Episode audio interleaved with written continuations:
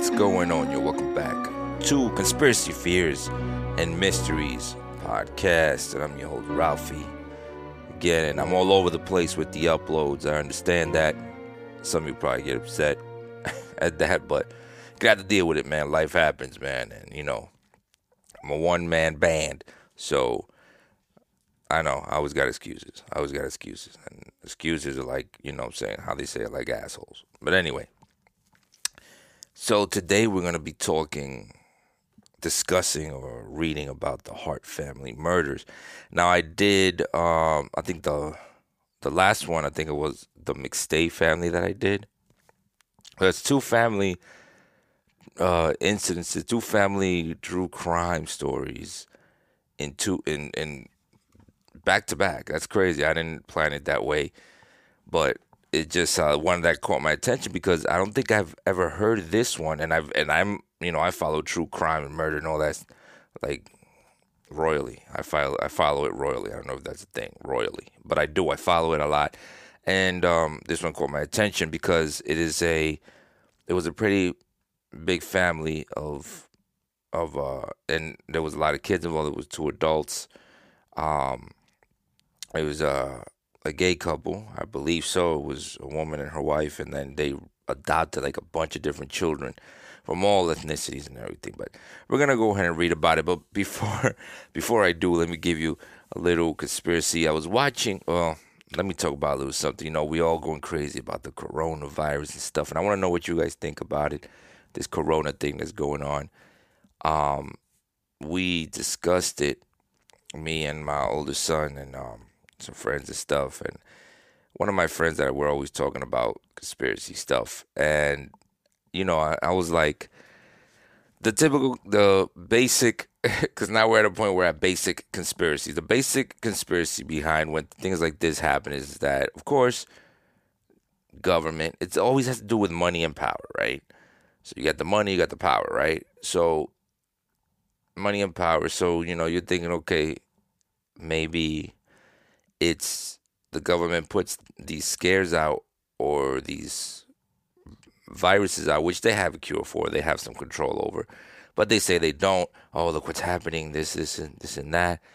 Um, you know, we have no control.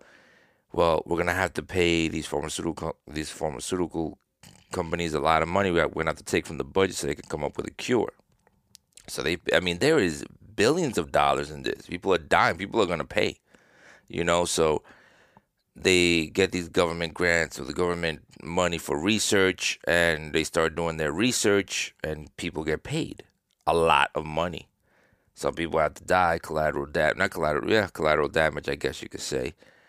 And that's the that's that's the business, and I think that stemmed from way back in the days with the um I mean, I don't know how far this scam would go. I, I believe it is a scam. I mean, virus comes out of nowhere, saying, "Oh man, we gotta we gotta pay these companies to come up with a cure," you know, and um, people line their pockets. People start dying. They line their some people line their pockets with money because, uh, yeah, we could come up with a cure. Just give me, you know, a couple billion dollars.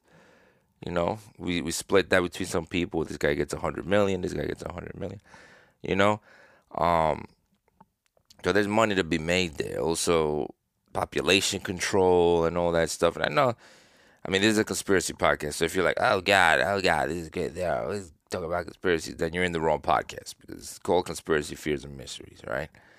But um, it that's what I'm thinking about this Corona thing. I'm like, oh Lord, here we go, here we go just like they got us with the Zika and the uh, what was the other one? Was, I think it was another one. I don't remember. Oh, it's in the airport. Oh my goodness. Uh, I don't know. And there's people actually dying from this, you know. But it's crazy. It's crazy how this thing plays out, how it comes out, and all that. So, but anyway, let's get to business, man. Let's start talking about this Hart family, um, Hart family murders, man. Let's talk about the Hart family murders. So, again, this is coming from my Murder Minute app, and you can download that at the Play Store. And I believe they have it also for Apple Podcast, or I'm sorry, not Apple Podcast, but Apple. Uh, uh, what is it? The Apple, the App Store, the App Store. And um, you can see everything that uh, the true crime stories that I do talk about normally come from here, but I also have other sources. I, you know, whether it be a documentary that I, that I saw or something that I read. There's multiple sources. You know, people tend to do sometimes the, the same story, but they have their own, um, you know, the, their own way of telling it. Well, this one is coming from Murder Minute, and again, you can download that app in the Play Store or the App Store for app when you can read all the true crime, and you get one true crime story every day if you use the free version. If you get the paid version, they send you you get and and you get it like in text the way that I'm reading it. Okay, um, and I'm reading it to you, and, and I discuss it, and we discuss it as I read it. Anyway, let's go ahead and start. I'm not sponsored by them, but it's a great app. It's what I use. It's what fuels the podcast, the main fuel of this podcast. so, the Hart family. Around 4:15 p.m. on March 26, 2018, Mendocino County sheriffs were called to the site of a car wreck off Pacific Highway 1 near Westport, California. Police and fire officials arrived at the scene and found a terrible sight. A brown 2003 GMC Yukon XL SUV lay partially submerged and upside down at the base of the oceanside cliff. The drop was over 100 feet. Police also observed what appeared to be three juvenile bodies floating in the tide just outside the wreck. As police slowly attempted to use a winch to pull the SUV back off the cliff, they observed two adult female bodies inside the vehicles. Um, inside the vehicle, I'm sorry. However, as they continued to raise the vehicle, one of the adult bodies tumbled out of the car and back down to the cliff into the ocean side. So that's a that's a pretty horrific scene already for the people that are the you know the first responders that got there. They're pulling the car off a cliff. I mean, I'm sorry, they're pulling the car off of the um, yeah from the bottom of the cliff, Oceanside, and this is California, I believe. And um, as they're pulling it up, a body falls out of the car back down to the. I mean, it, it's it's already a bad scene when the car's down there. You already know. Well, somebody had to be driving that car. You know what I mean? So let's keep going. After recovering the wrecked car from the crash, the officers searched the vehicle and discovered the vehicle registration and the wallet of one of the adult victims. It appeared the vehicle was registered to Jennifer Hart, the matriarch of the family of six adopted children. Her wife was named Sarah and was determined to be the adult victim in the car. Uh, police later identified Jennifer's body as being the one that fell out of the car during rescue efforts. Wow, okay. It was also determined that three bodies floating in the water near the wreck where Abigail, Jeremiah, and Marcus were Abigail, Jeremiah, and Marcus Hart. The remaining three children, uh, Sierra, Hannah, and Devonte, were still unaccounted for. Two weeks after the discovery of the crash, Sierra's body was found floating in the ocean not too far from the crash site. Oh my goodness. Two months later, in May, authorities found a foot washed ashore at a beach a few miles from the wreck. DNA testing later determined that the foot belonged to Hannah Hart. Wow, that so was it a foot? Let me see. It washed a few miles from the wreck. Oh wow, Hannah Jean Hart. Oh, she was. Oh wow, she was a young girl. She was young. She looked like she was maybe six or seven. Devonte Hart remained the only victim unaccounted for as of this day. He is presumed dead, and it's thought that his body may have been swept out to the to the sea. Well, he was young. He was, um, was a kid too. These are all kids. Although, uh, again, it was only two adults. Well, obviously they're all kids, but I mean, young, really young kids. Although it had taken several months for some of the children to be found, police began their investigation into the Hart family the same night the wreck was discovered. I've got a picture over here of the police. I've got pictures here. Uh, this is an audio podcast, but I've got some pictures here, and um, you know, it's it's crazy. I got some pictures, but I can't obviously can't put them all up in the podcast unless I do it through YouTube.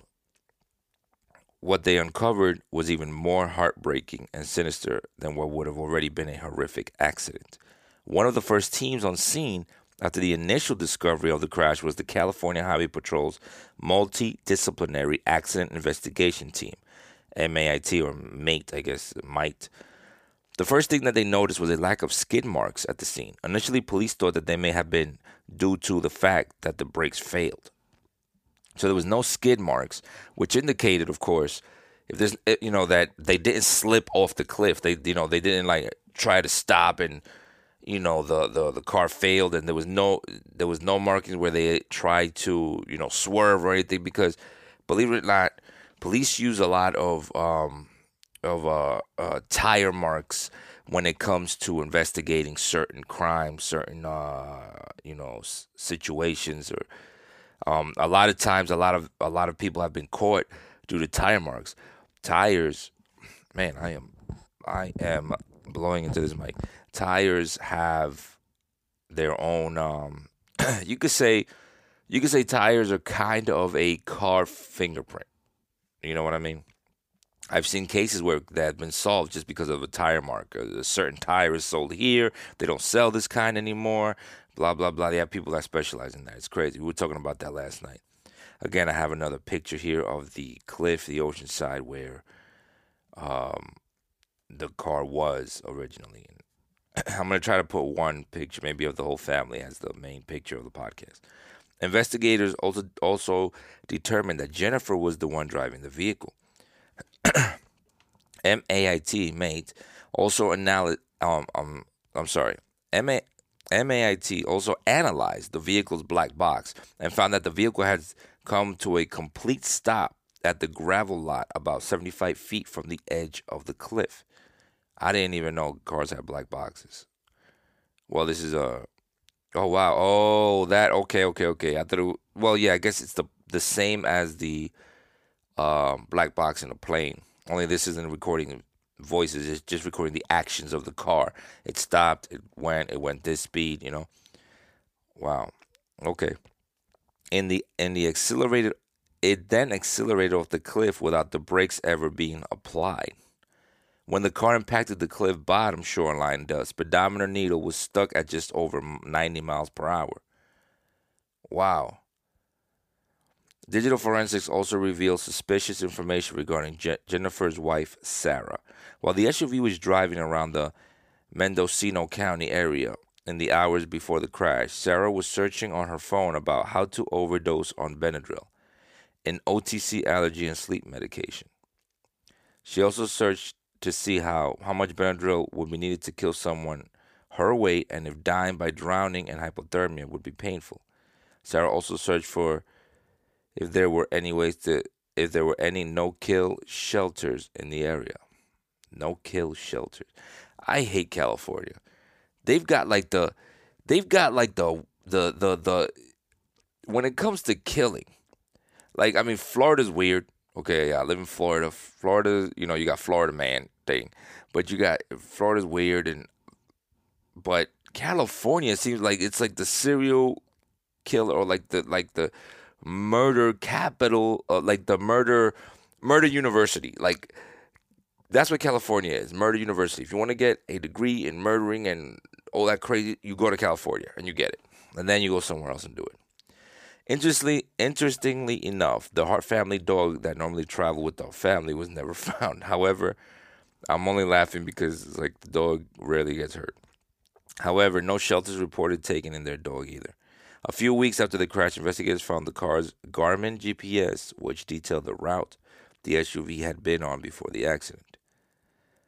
One of the stops showed that the family had stopped at a Walmart and Sarah had purchased a bottle of Benadryl.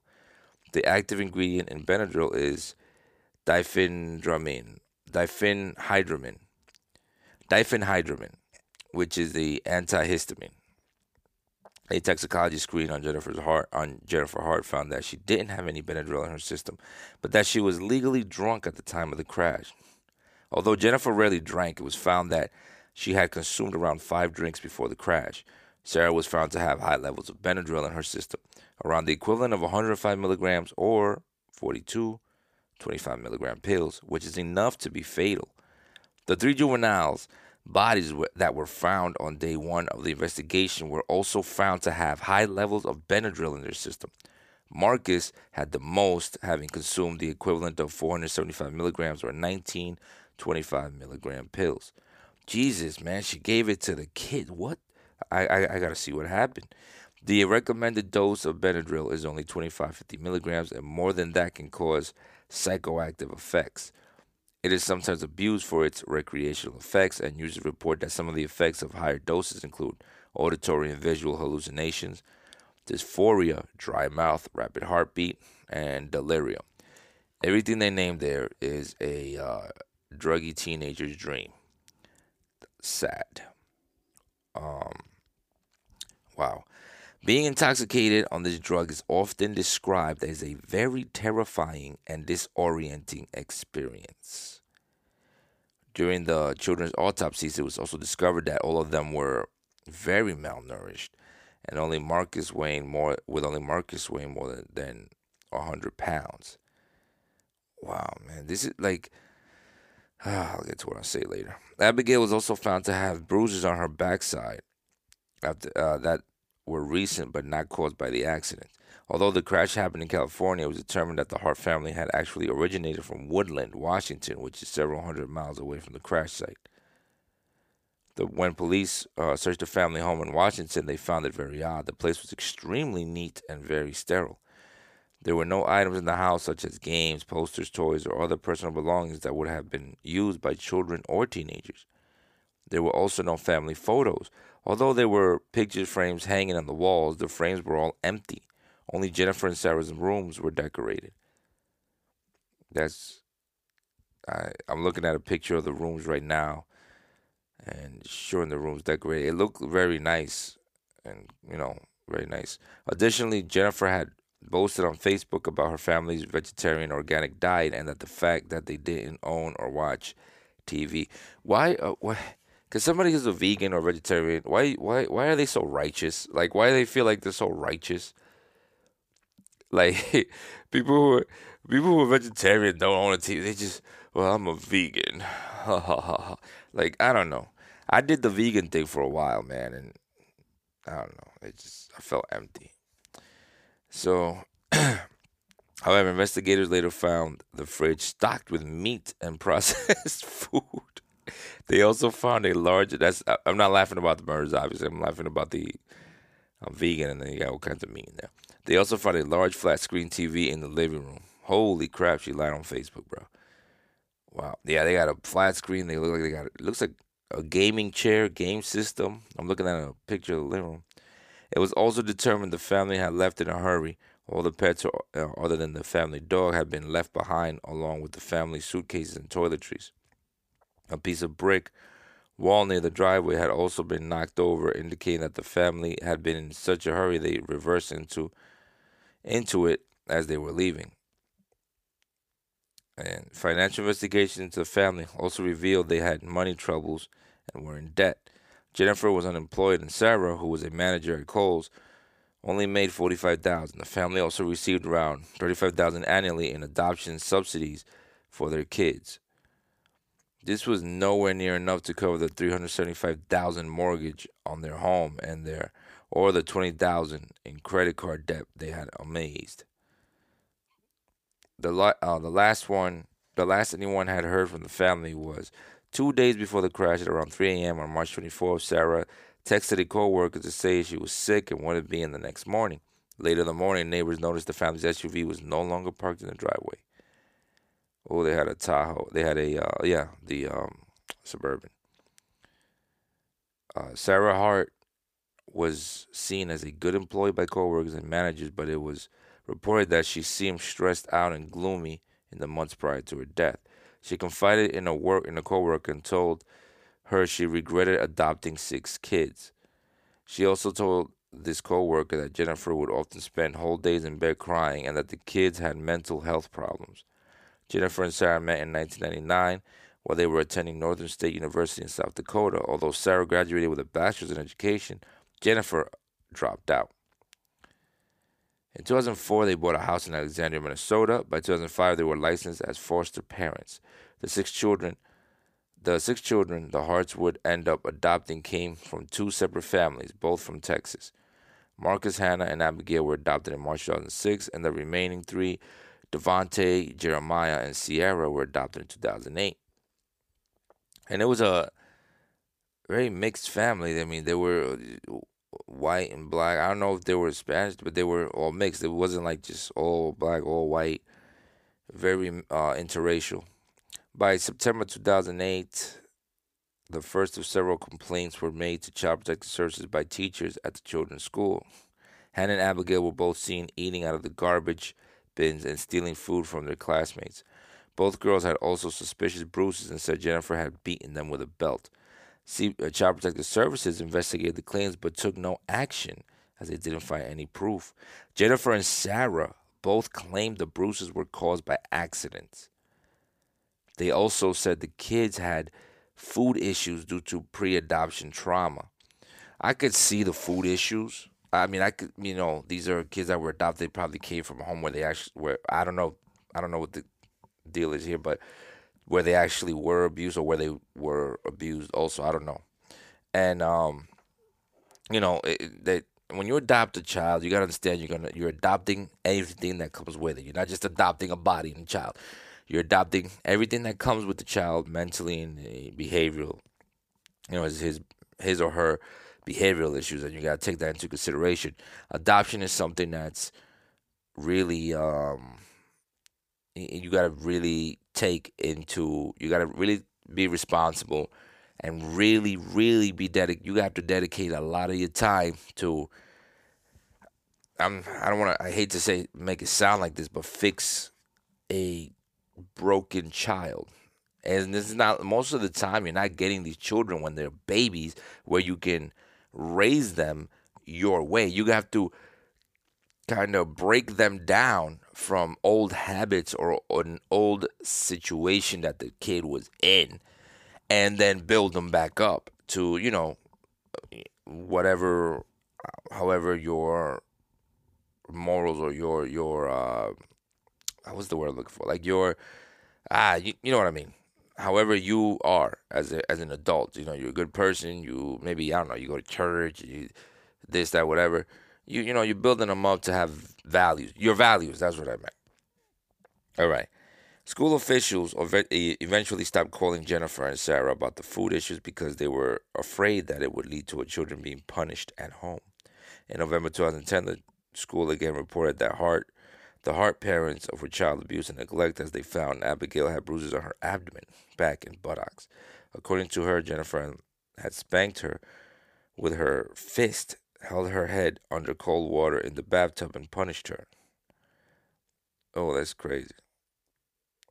The punishment was allegedly because Jen had found that Abigail had a penny in her pocket, believed she had stolen it. A penny. When CPS re interviewed the children, they spoke of often being grounded and spanked. According to Abigail, being grounded meant that the child had to stay in bed all day and miss out on lunch and dinner. Doctors examined Abigail, who was six at the time, and found that she was the size of a two year old. Oh my God. He's a, you know, he's a, he's a thing that's funny. Oh, it's not funny, but he's a thing that's, uh, I find very strange over here, um, what is what is a normal size for a kid? You know, doctors over here would say uh, in this case it was kid was six, and um, you know, apparently I don't know if they were really vegetarians, but the kid was six, but had the appeared to be a look that he was the size of a two year old, right? I mean, she was the size of a two year old. Well I worked a lot overseas. Okay, I've done. I've spent many years in different countries working, and for example, um, in the Middle East and in Africa too, I saw the same thing, uh, where people eat more naturally. Uh, is and I'm not talking about kids that were hard, hungry and starving. I'm talking about just people who had homes and you know families, just ate naturally. They weren't rich, but they just ate more natural. Um, you know, off the land. I, I met a lot of people that lived off the land. You know, they had, and um, the children. When I, I I would see the children, I'd be like, oh, look at this kid. He's he's five, right? And they're like, nah, this kid is nine or ten. You know what I mean? I, I would see teenagers that look like they're twelve, but the kid's sixteen. You know what I mean? Because, and I'm not saying that this is good that this girl looked like a two year old. This is too young you know, in this case, it's different. This case is obviously not feeding this child, but just to take that into consideration, you know, they they they said that they were vegetarian, and I don't know how much of that is obviously not that true because there was meat in the fridge. So I don't know. Although Jennifer was the only one was the one implicated in the beating by Abigail, Sarah confessed and said she was the one who spanked her. She claimed she was uh, she only meant to strike Abigail once, but it got out of control. Um, oh wow, they were, I just got, I got a picture of both of them. Pretty good looking women. Sarah uh, subsequently pleaded guilty to domestic assault and was fined three hundred dollars. Three hundred dollars, as well as being placed on probation and forced to undergo counseling. Three hundred dollars. How do you get fined three hundred dollars for starving a kid? Wow. The day after the court case was resolved, Jennifer and Sarah permanently removed the kids from public school to be homeschooled.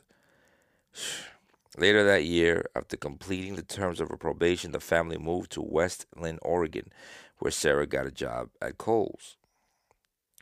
In 2013, a friend of the Hart family, later identified as Alexandria Agripolis, sorry for massacring that name, reported the Harts for abuse and neglect, saying the children were deprived of food as punishment. According to Alexandra, Jen was unnecessarily cruel and ran the family like a military boot camp. Later on, people pointed out how wooden and regimental and regimented how wooden and regimented the children behaved in this video. So there's a video here. Let me see if I could see it or we could hear it.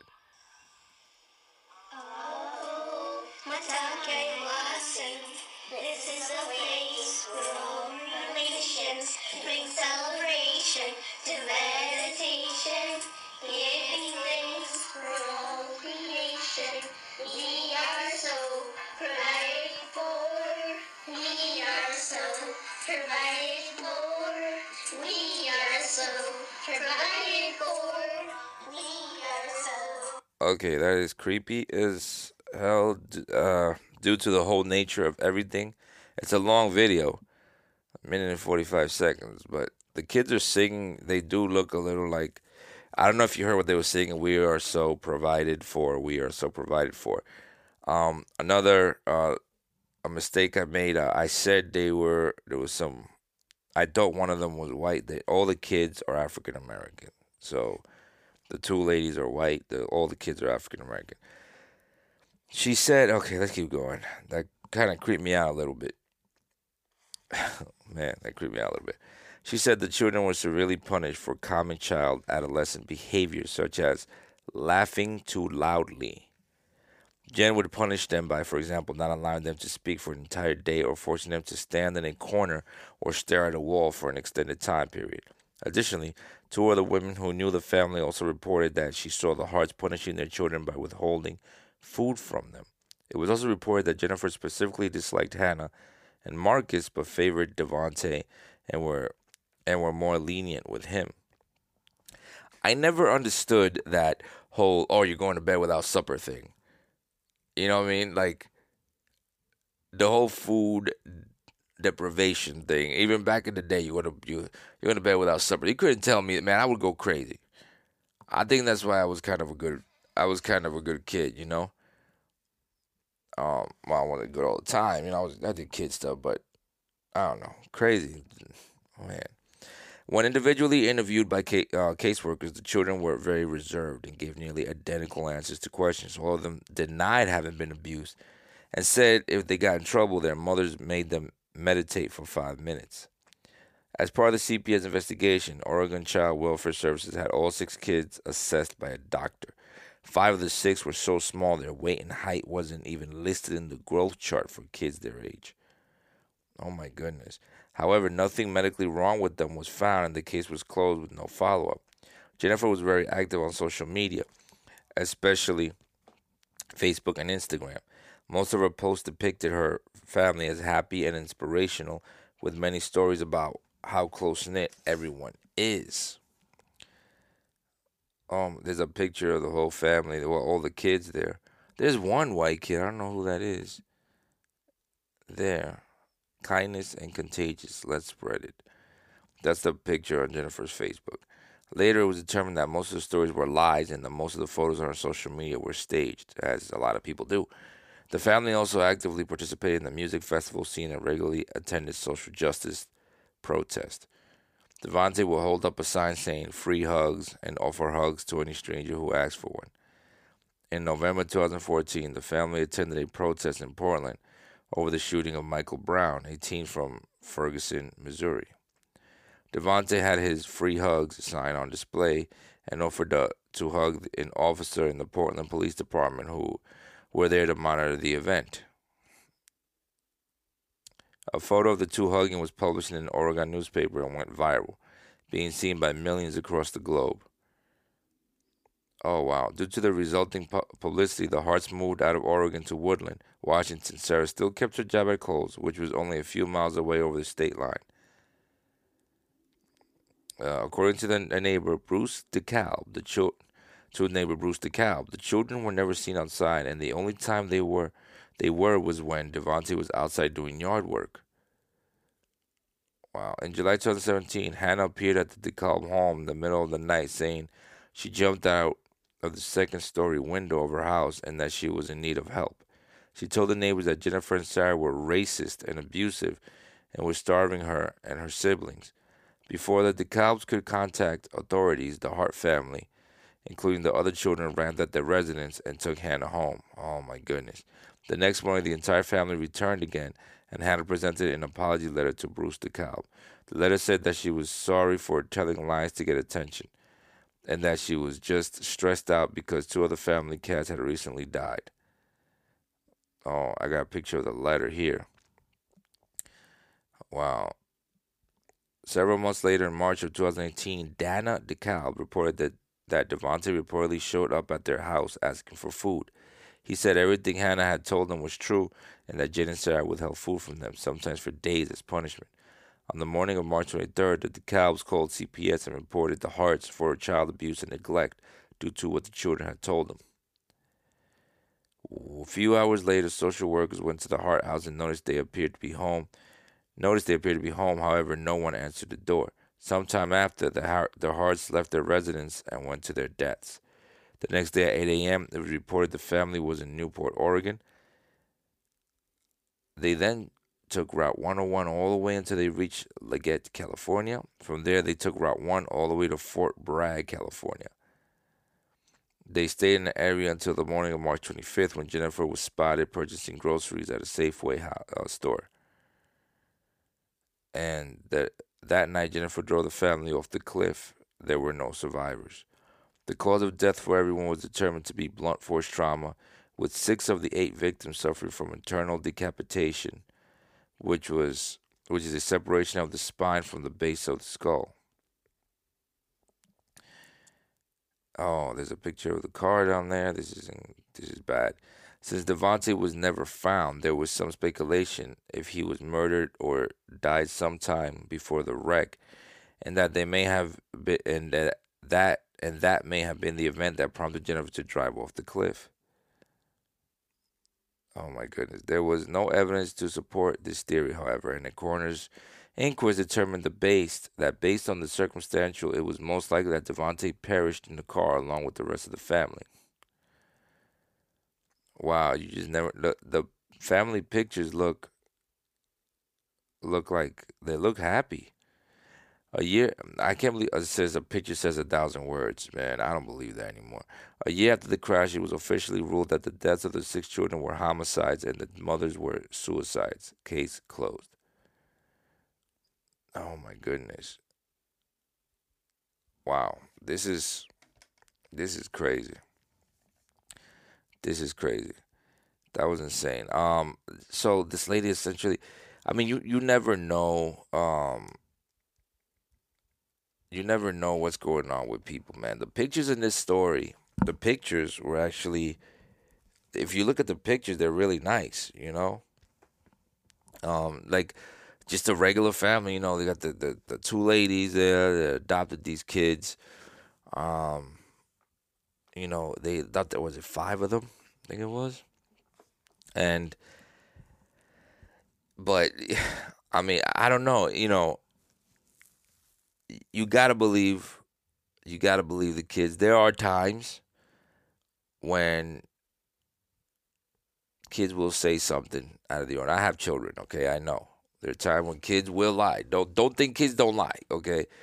Kids kids are great manipulators, uh, and you know it happens. And if you believe that it doesn't, then you're very naive, and the world is gonna eat you alive. But kids do lie sometimes, you know, at times to get the to get the whatever they want. They they feel like okay, if I say this, then I'm gonna get this. In this case, I don't know. It feels like a little extreme.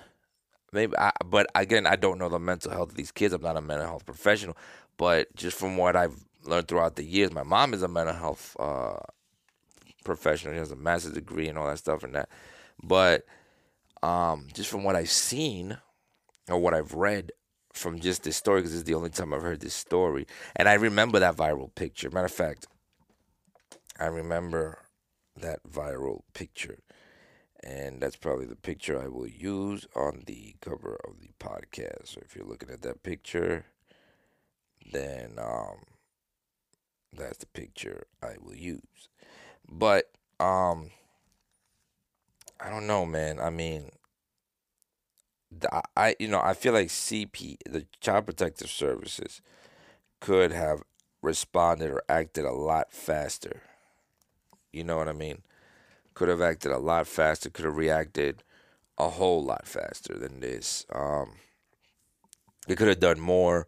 Could have, you know, I don't know, man. They just they just could have done more. They could have came and uh because there's a lot of times where I feel child protective services, and I know because my oldest son, uh, he has a kid, uh, he went through, you know, right now, uh, he's getting a divorce and the mom would say, "Oh, he's abuser protector, he's whatever," and I'm not because he's my son, but I know he's not abuse. I mean, I've seen him. He's like the best that he knows how to do girls' hairs.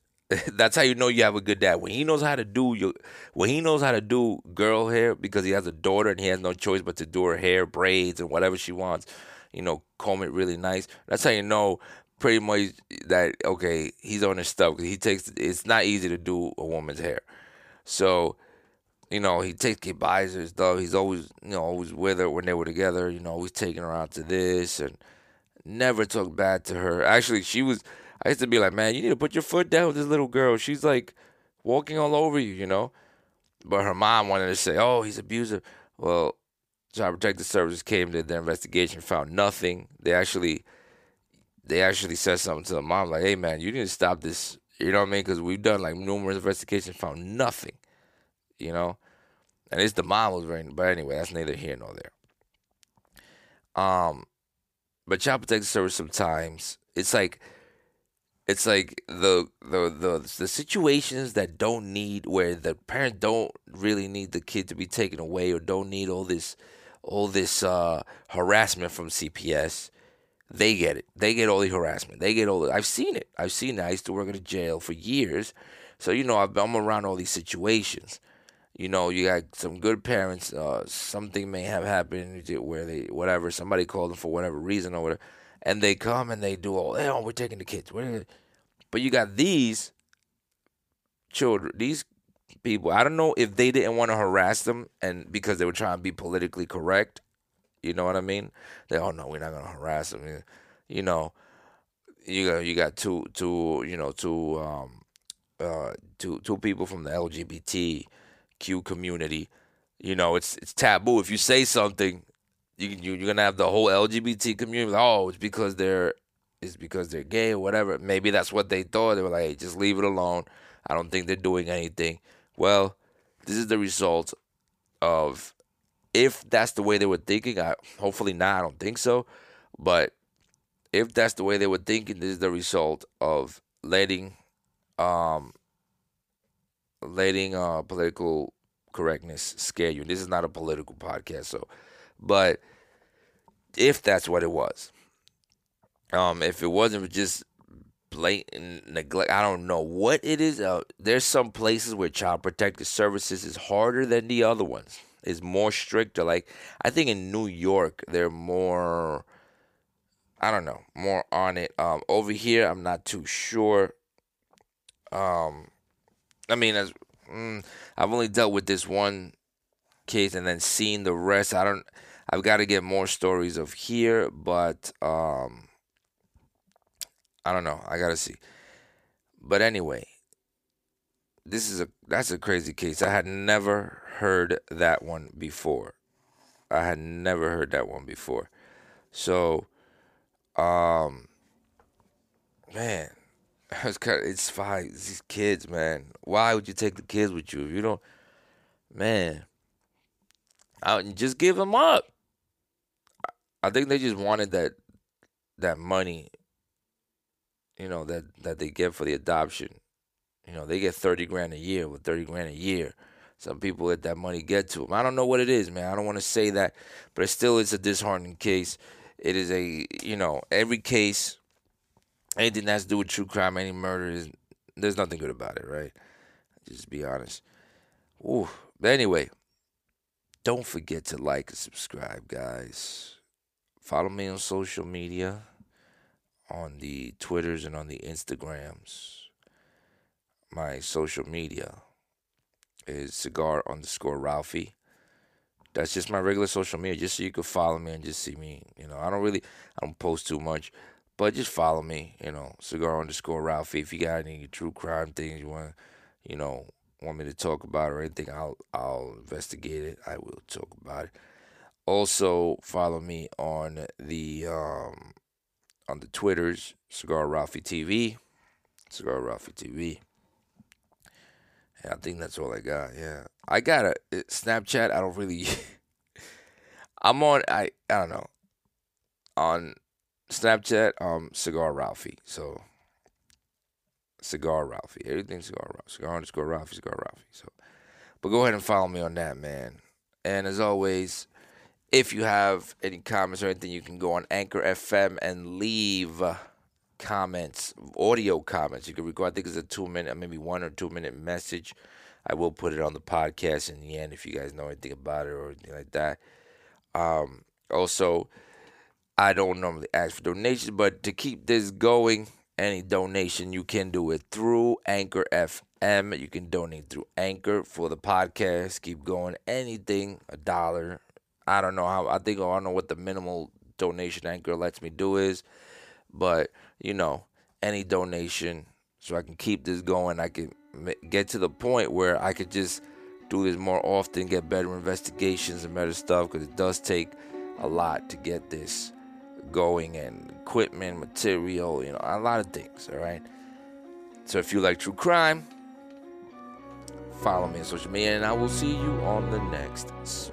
Música